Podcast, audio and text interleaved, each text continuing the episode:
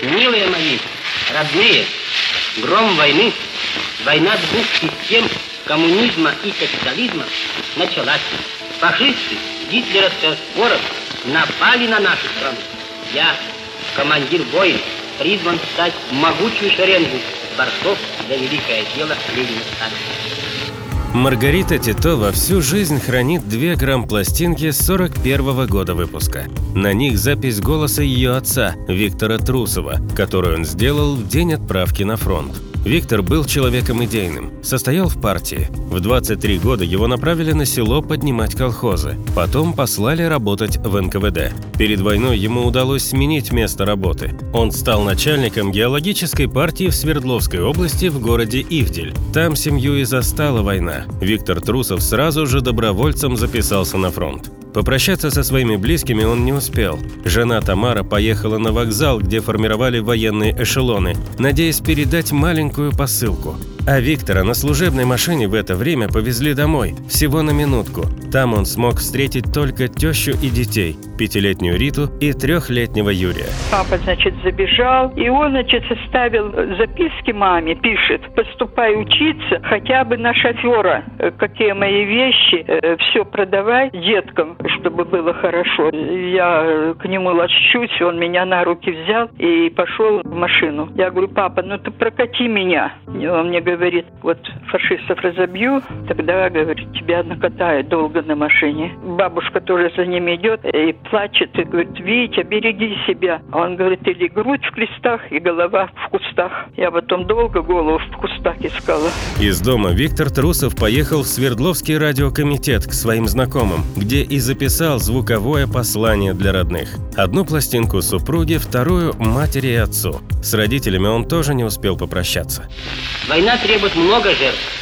Побед без жертв не бывает. На тебя, как на мать, возлагается новое время быть главой семьи, воспитывать наших славных ребятишек, Риточку и Юрику.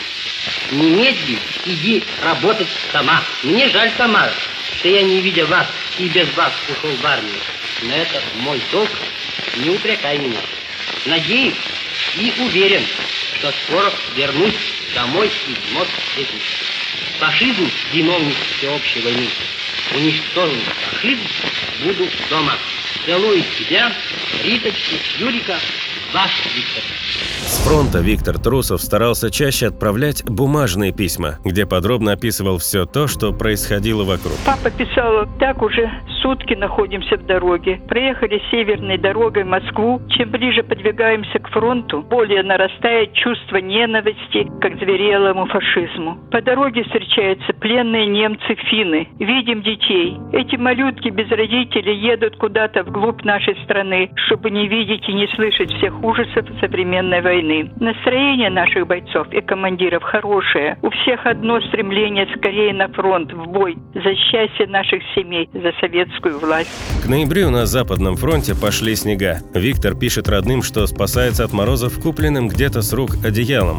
Впрочем, отдых бойцов становился кратковременным, а бои все чаще и жестче.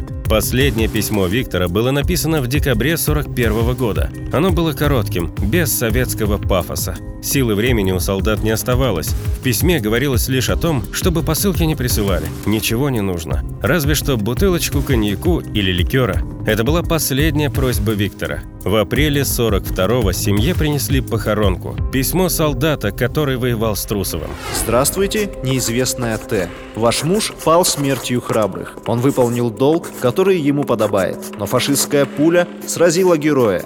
Я похоронил его сам, как брата. Только вам думать об этом не стоит. Это не нужно для советской женщины. Желаю жить хорошей жизнью. Жизнь семьи Трусовых далеко не всегда была хорошей. Но какие бы испытания не выпадали на их долю, две пластинки с голосом Виктора Трусова всегда поддерживали их и помогали жить дальше. Дорогие родители, папа, мама, сестры, Зинаида Александровна, шлю вам свой привет. Сообщаю вам, я мобилизован. На днях выезжаю вместе со своей частью в ряды рабоче-крестьянской Красной Армии воевать с фашизмом. В дороге постараюсь вам послать письмо. Желаю вам, старики, живите еще, ждите, скоро вернусь. Жив, здоров. Вам здоровья желаю. Заезжайте в Свердлов, проведайте мою семью, ребятишек моих, ваших внучат, Юрика и Риточку. Проведайте мою жену Тамару. Ну, на прощание целую вас крепко, крепко. Ваш сын Виктор